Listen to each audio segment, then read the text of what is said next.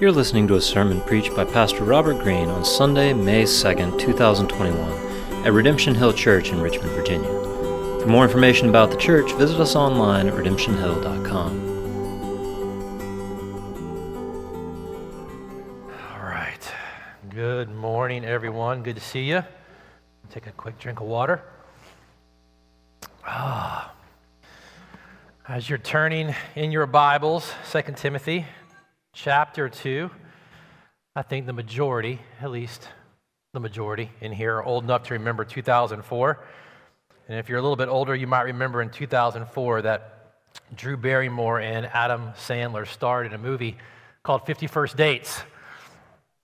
It was a, a fun little romantic comedy. It was a story in which Drew Barrymore's character suffered from selective memory loss or, or, selective amnesia that was brought about by a car accident that she can't remember.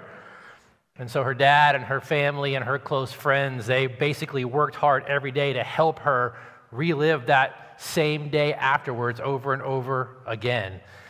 But Adam Sandler's character entered into the story and he altered her trajectory as each day he would work for her to fall in love with him over and over and over again because she couldn't remember what happened the day before. Um, it's a fun little story, and if you haven't seen it, I'm going to give you the spoiler. So here's a spoiler alert.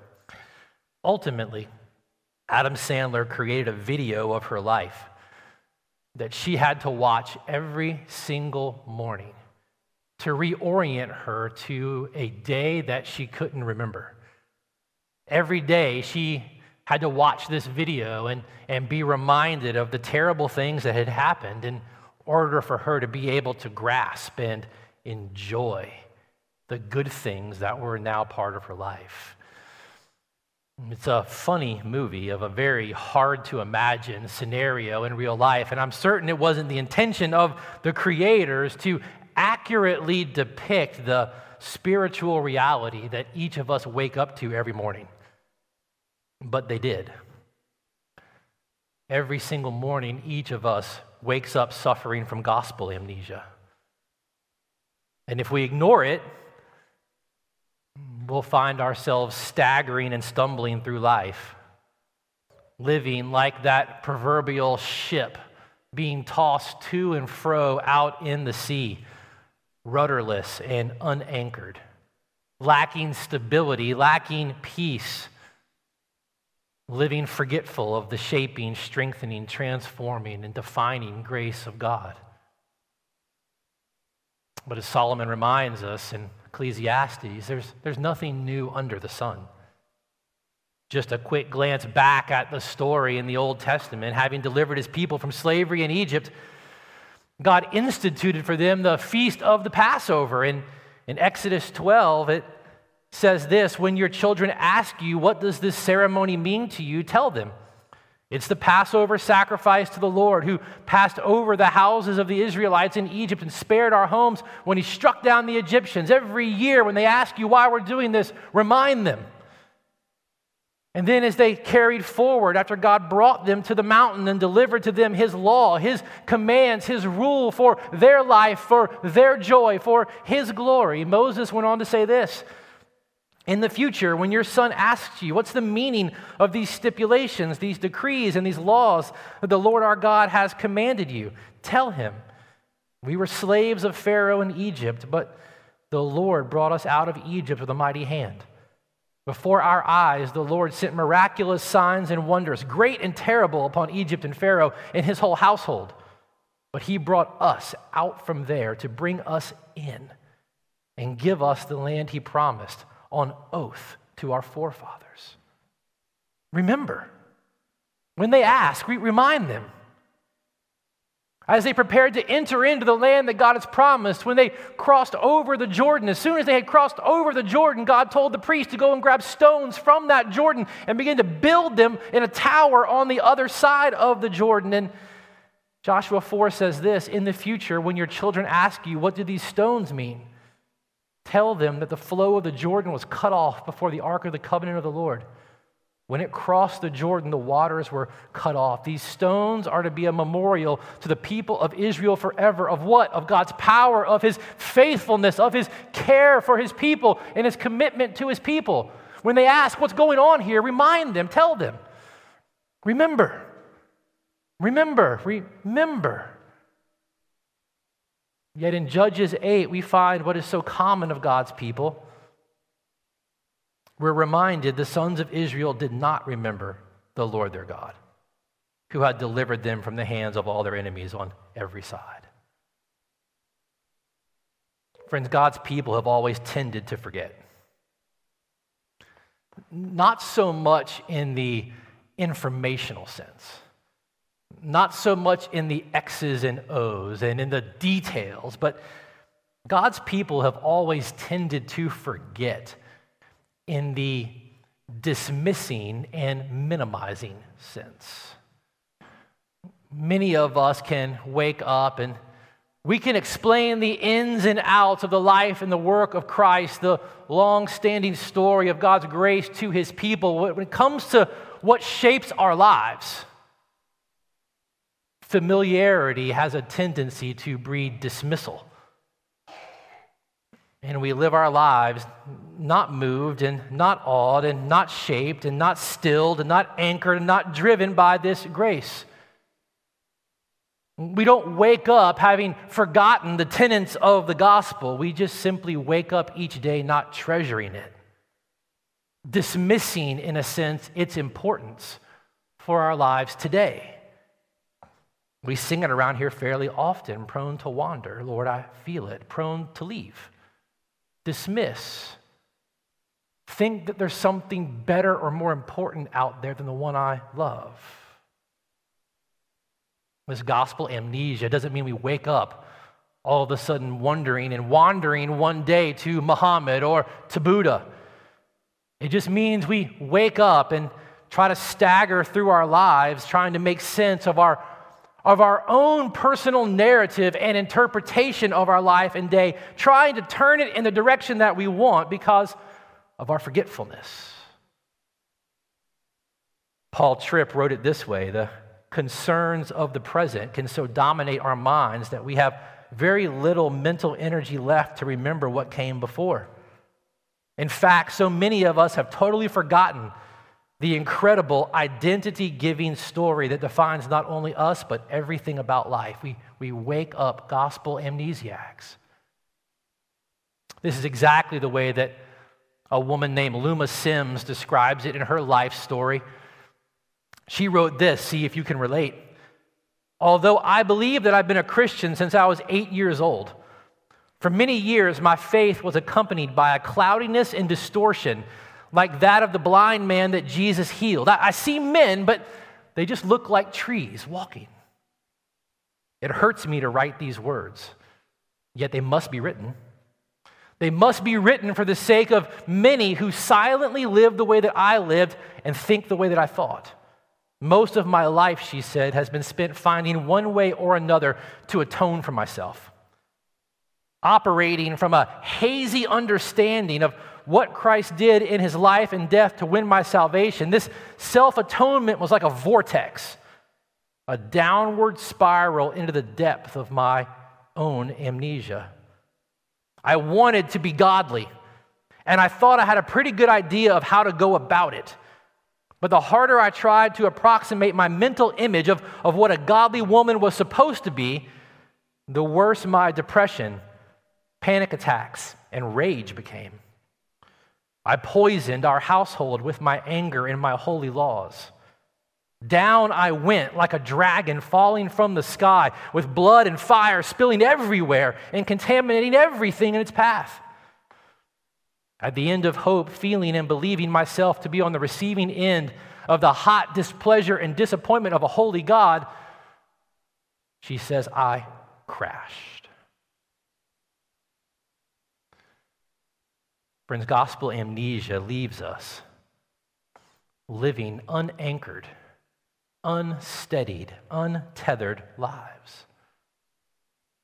And in this letter that Paul has written to Timothy, that we're taking our time to look at, Paul is very lovingly trying to help Timothy and the church avoid the crash that comes when we live with gospel amnesia.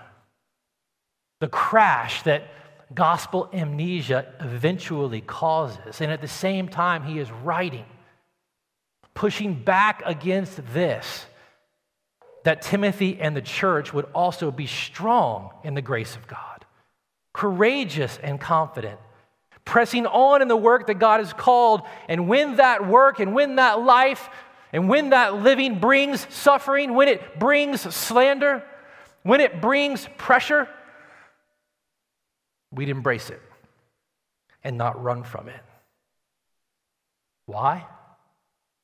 Because we're anchored we're rooted, which comes from remembering. There is an intentionality required in this, an intentionality on our part to remember. That's what I loved so much about the movie. Every single day, they had to remember. She had to remember in order to fully enjoy the goodness that was right there in her life, stabilizing and anchoring her today. This is what Paul is getting after for Timothy and the church. Keep your attention on Jesus. Remember Jesus Christ, Paul said, risen from the dead the offspring of David, as preached in my gospel. Keep your attention on Jesus. This is what eventually turned the corner for Luma Simms in her life. She said, I crashed. The gospel amnesia that I was living in, being tossed to and fro, falling like a dragon I crashed. And then, when there was nothing left of me, there was Jesus, my Savior, my Redeemer, my friend. No displeasure, no disappointment, just the blazing fire of unmerited grace. Remember Jesus, Paul said. As I have never stopped preaching in my gospel because Jesus is the heart of the gospel. He is the heart of the good deposit. This statement that Paul makes here in verse 8, it is filled to capacity with the fullness of the good news. In fact, it deals with the two biggest questions that each of us have to ask in life Who, who is Jesus and what did he do? Listen to how Paul answers it. Jesus is the Christ. Christ, the title. It's translated the anointed one. It's the Greek translation for Messiah. Jesus is the anointed one. He is the Christ. He is the one who is equipped by God's Spirit to redeem his people. He is the offspring of David. In 2 Samuel chapter 7, one day we'll go back to the story in Samuel. In 2 Samuel chapter 7, God made a promise to David that his greater son would sit on his throne forever. Jesus is the long awaited, promised Messiah, the anointed one that God has promised to his people for generations. And he is risen from the dead. The anointed one was also the sin bearing sacrifice who died in the place of God's people for their sins, whom God raised three days later, proving the effectiveness of his sacrifice. Jesus is the long awaited anointed Messiah, the promise of God to his people, who is risen from the dead not who rose from the dead, but who is right now alive, risen from the dead, conquering Satan's sin and death, sitting at the right hand of God the Father. Death did not defeat the Son of God. In this little statement in verse 8, you have Paul's shorthand for the fullness of the gospel story. Jesus is the long awaited Messiah, the predicted Messiah, fulfilling the hundreds of promises and prophecies from the Old Testament, who established the kingdom of God and is today King of kings and Lord of lords. He is the Savior, He is the King. In this statement is implied everything about the gospel Jesus' virgin birth, His perfect life, His substitutionary death his victorious rise from the grave, his ascension to the right hand of God the Father, his promise to return. It's all in here. Keep your attention on Jesus today, tomorrow, and the next day. And as you do, every morning becomes Easter morning for you. Remember Jesus. His resurrection brought your spiritual resurrection. Paul would say the same thing to the church in Rome in Romans 6 when he said, We therefore were buried with him through baptism into death, in order that, just as Christ was raised from the dead through the glory of the Father, we too may live a new life. Keep your attention on Jesus, and as you do, you keep your attention on the reminder that you are a new creation. That God in His grace has given you a new heart with new desires, with a new potential. His Spirit has taken up residence in your heart that you might live a new life. Keep your attention on Jesus. Remember, his resurrection is the promise that one day you will rise with him as well. If the spirit of him, Paul said in Romans 8, who raised Jesus from the dead dwells in you, he who raised Christ Jesus from the dead will also give life to your mortal body through his spirit who dwells in you. This isn't all there is, friends. Paul's going to come back to this later on. It's so important. It is one of the stumbling blocks we deal with daily with this gospel amnesia. This isn't all there is. If the Spirit of God who gave life to Jesus' body resides in you, He too will give life to your mortal body on the day of His return. This isn't all there is. You don't have to be afraid. The one who saved you, the one you serve, the one for whom at times you will suffer, he is alive and he reigns. And of his kingdom there will be no end. Keeping your attention on Jesus. Friends, it's how we resist the temptation to avoid the pain to avoid the humiliation, to avoid the heartache, to avoid the suffering that comes for following Him. Remember Jesus. So many things vying for your attention. So many things pressing on you, trying to convince you that they're of utmost importance.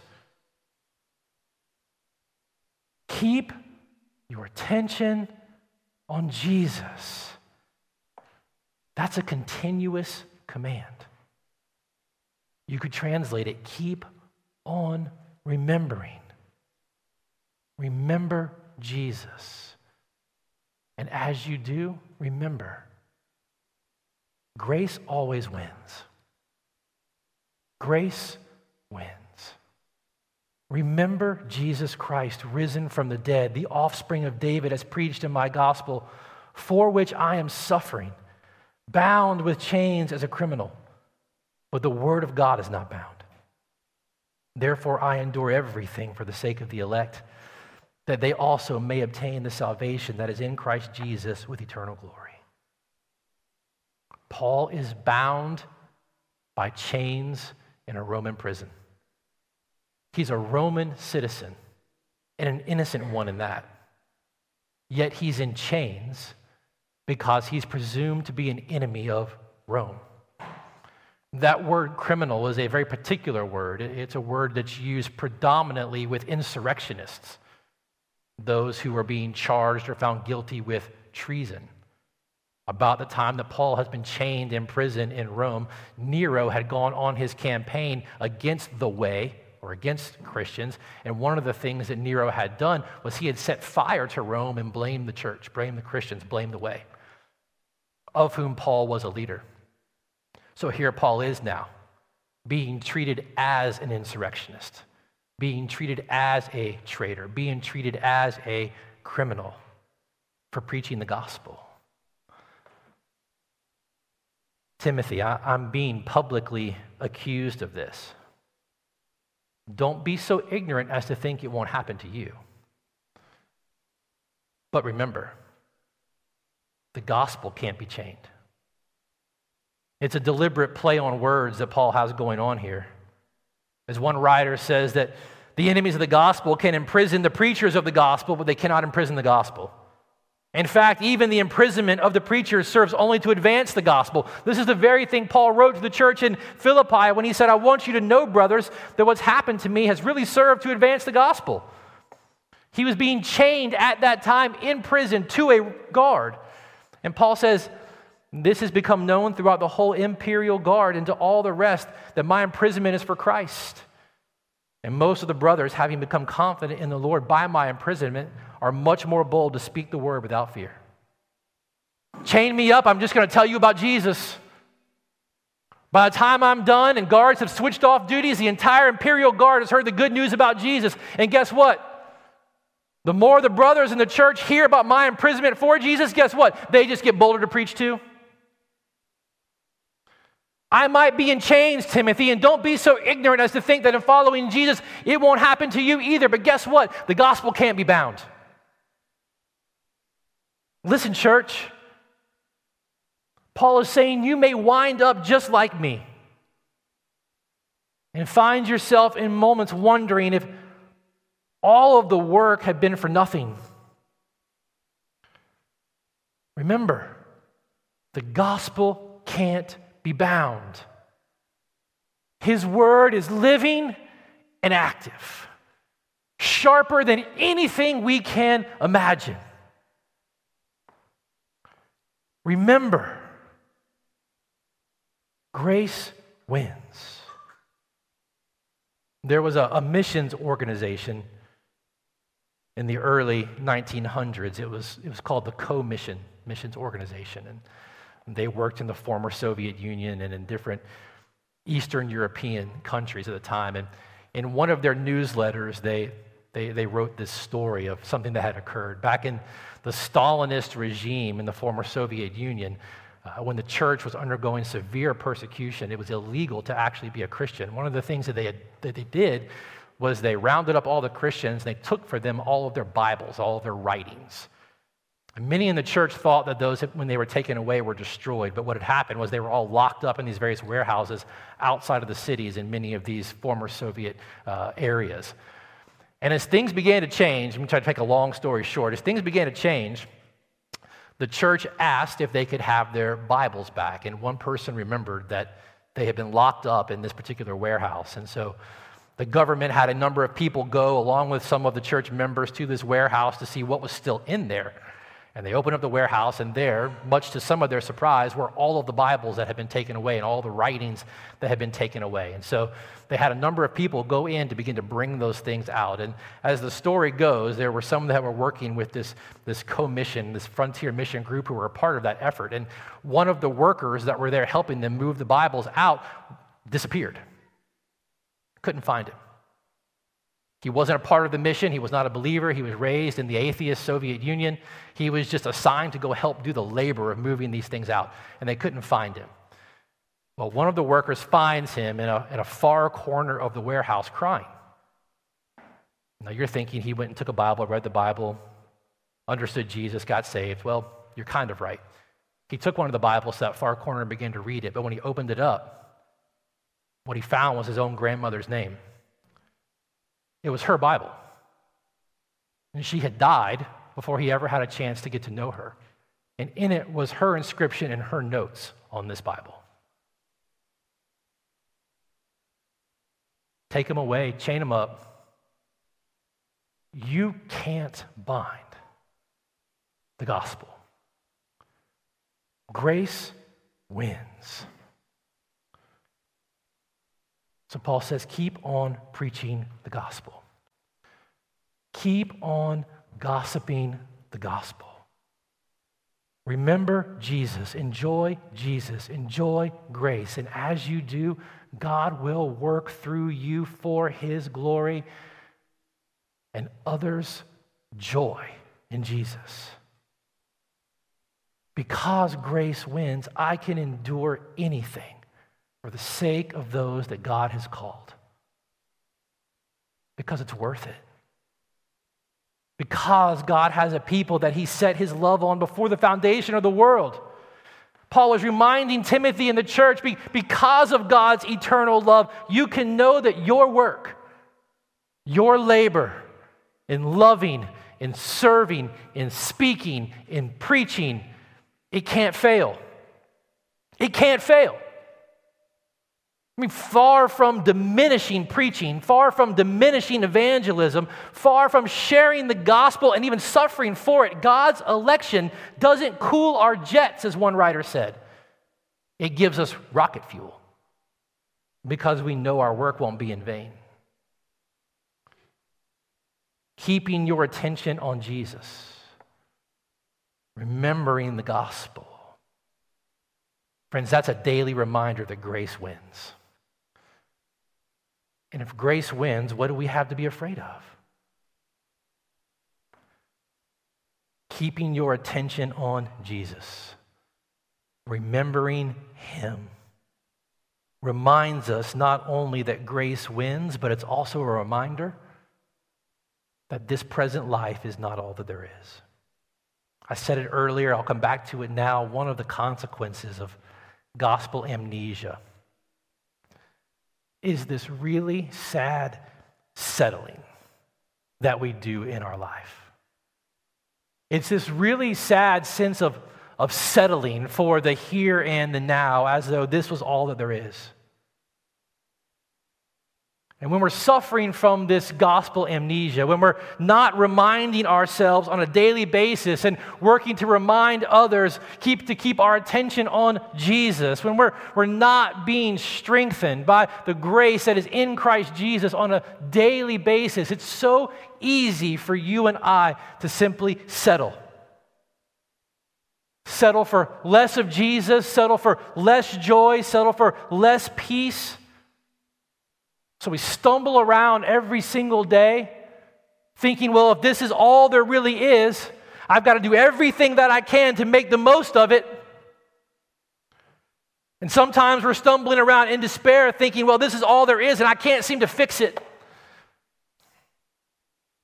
And gospel amnesia leaves us being tossed to and fro between those things, ultimately having to come into a place where our hearts we settle.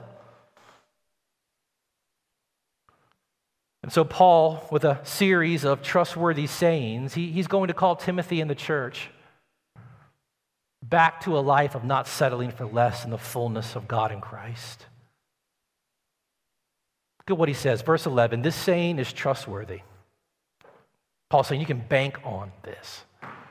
This is just one of five trustworthy sayings that are technically in these pastoral letters. And most scholars think they're probably part of a, an early hymn or an early confession of faith. And this saying is trustworthy. Remember, if we have died with him, we will also live with him. It's just an echo of what he wrote in Romans 6 8. If we have died with Christ, we believe that we will also live with him. It's the basic reality of becoming and living as a Christian remembering that Christ redeemed us by dying as our representative and substitute. And in that, he calls us to lose our lives for his sake in the gospel. And in losing our lives for him, we actually gain the fullness of life. In dying to ourselves every single day, we live with him. Remember this. I mean, honestly, if we really believed that, if we really treasured Jesus for who he is, if we really kept the attention of our hearts fixed on the fact that God's grace wins, why do we fight so hard to always be in the front of the line in our life? If the last are really going to be first, if this isn't really all there is, if there's an eternity that He has prepared for us to be with Him, when the fullness of all of His created intention and perfection would be ours in Christ.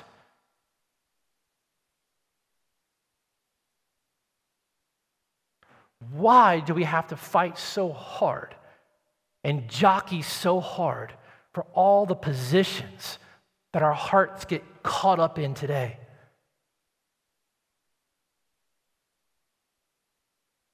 If we've died with Him and we know we're also going to live with Him, it means we're free.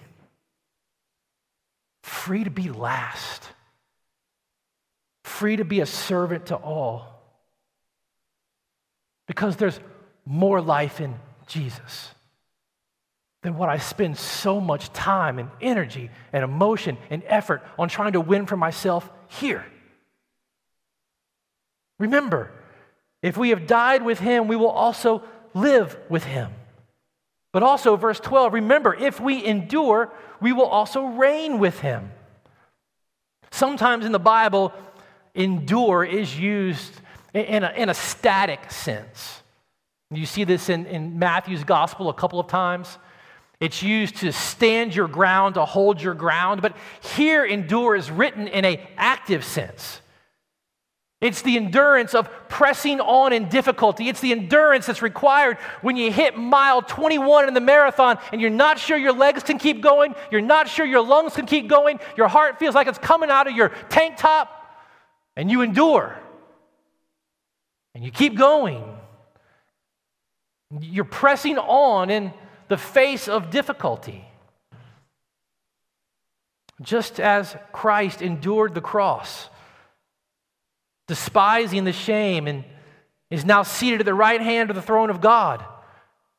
Keeping your attention on Jesus, being strengthened daily by the grace that's found in Jesus. This is the source of our enduring.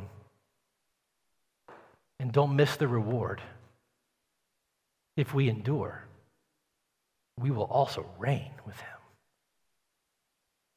What's that going to be like?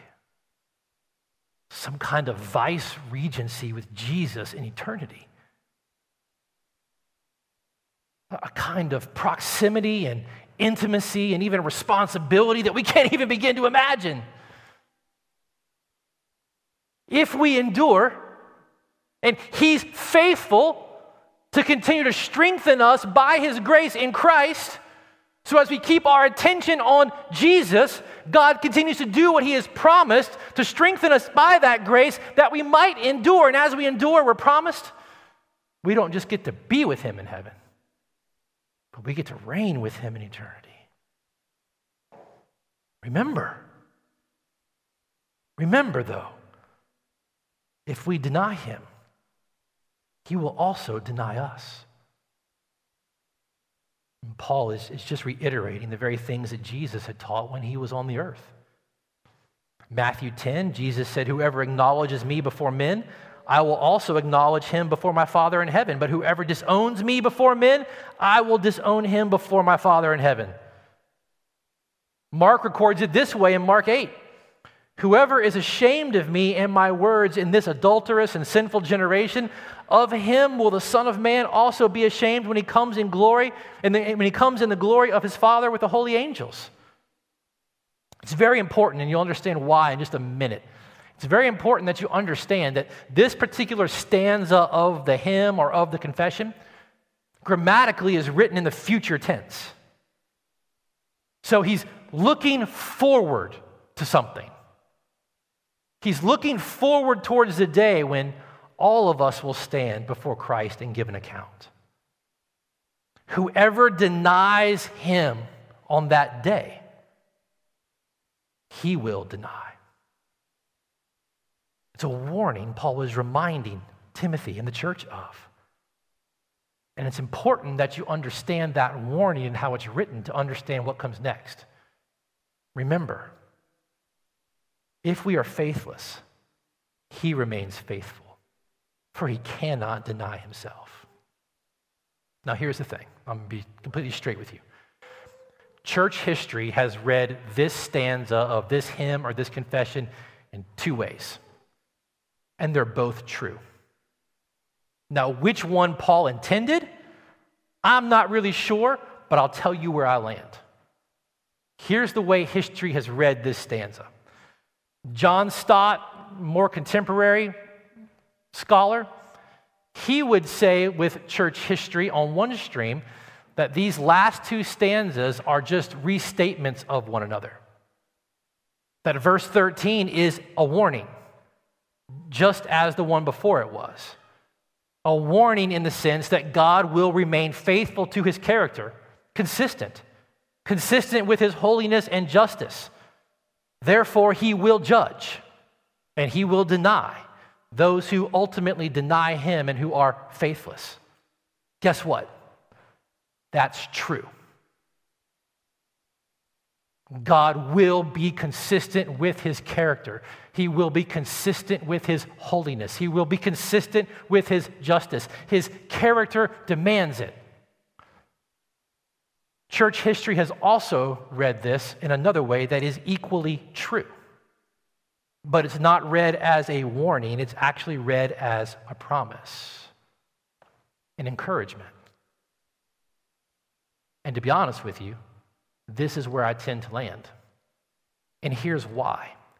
Verse 13 goes back to the present tense. It's not written in the future tense like the previous stanza, it's in the present tense. And because it's in the present tense, I, I think Paul meant this as an encouragement. If we act unfaithfully towards Jesus, which is the sum total of living with gospel amnesia, I mean, that is the result of failing to live in a growing sense of affection and vitality and dependence and joy in Jesus on a daily basis. You will be unfaithful to Jesus, period. It's part of still wrestling with and fighting against the remaining indwelling sin in our lives. When you are unfaithful towards Jesus, God remains faithful to you. Why? Because he can't deny himself. His love and his grace is just as consistent as his justice and his holiness. I mean, the Bible is literally on repeat to convince us that daily God is consistent towards us in his steadfast love and faithfulness. When I read this stanza of whatever hymn and confession this may have been a part of, do you know what comes to my mind? Peter. Peter. I'm not sure. Peter didn't write this hymn. I don't know. I, just me speculating. I should probably stand away from the Bible when I say that. Three times on that faithful night, I don't know him. I don't know him. I have no idea who he is. If that's not faithlessness, if that's not living and being and acting unfaithful towards Jesus, I don't know what is. But then I remember Jesus' tender restoration of Peter, Jesus' reassuring of Peter of his steadfast love for him. Grace wins, Peter. Because I can't deny myself.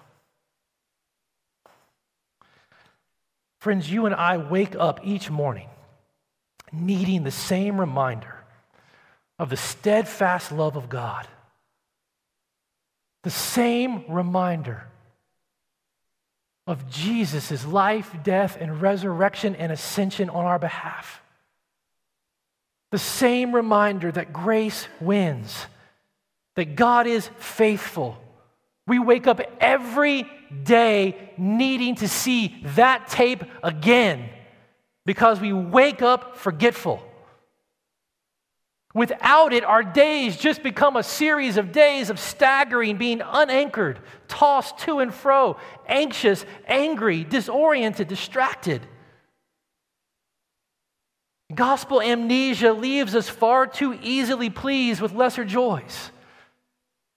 This is the, the force of what Lewis was trying to write in The Weight of Glory. He said, It would seem that our Lord finds our desires not too strong, but too weak. We're half hearted creatures, fooling about with drink and sex and ambition when infinite joy is offered us. But like an ignorant child who wants to go on making mud pies in the slum because he can't imagine what is meant by an offer of the holiday at the sea, you and I are far too easily pleased. And we settle. And a watching world looks on. And they see us being tossed to and fro just like they are, striving, jockeying with the same ambitions and the same manner of living. And somehow we're confused when they seem to not understand what difference Jesus would make. Remembering Jesus, remembering that His grace wins, remembering that He remains faithful. Friends, this is just the work of cultivating your soul. This is how the roots of the gospel go down deep. This is how you and I become anchored, how we become rooted. Isaiah says it this way Isaiah 26, 3. You, speaking of God, keep him in perfect peace whose mind is stayed on you. perfect peace. Just take a listen to the conversations that we have today. No peace just amped up fear, amped up anxiety, defensiveness, being tossed around by every news cycle and Facebook post. Keep your attention on Jesus. Keep your attention on the fact that His grace wins. Keep your attention on the faithfulness of God, and He will keep you in perfect peace. Not only that, He will renew your affections, not just your intellect. Psalm 90, verse 14 says, Satisfy us in the morning with your steadfast love, that we may rejoice and be glad all of our days. Friends, do you want to be satisfied in Jesus? Or are you simply okay with settling for lesser joys? Satisfy me today with your steadfast love. With Jesus, with your grace, with your faithfulness, that my affections, my affections would be renewed. Remember Jesus. Remember the victory of his grace. Remember his faithfulness. Remember that he gives sufficient grace that we can endure. And if we endure through him, we will reign with him. And when the day comes that your faith ends in sight, and you hear your Savior say, Well done.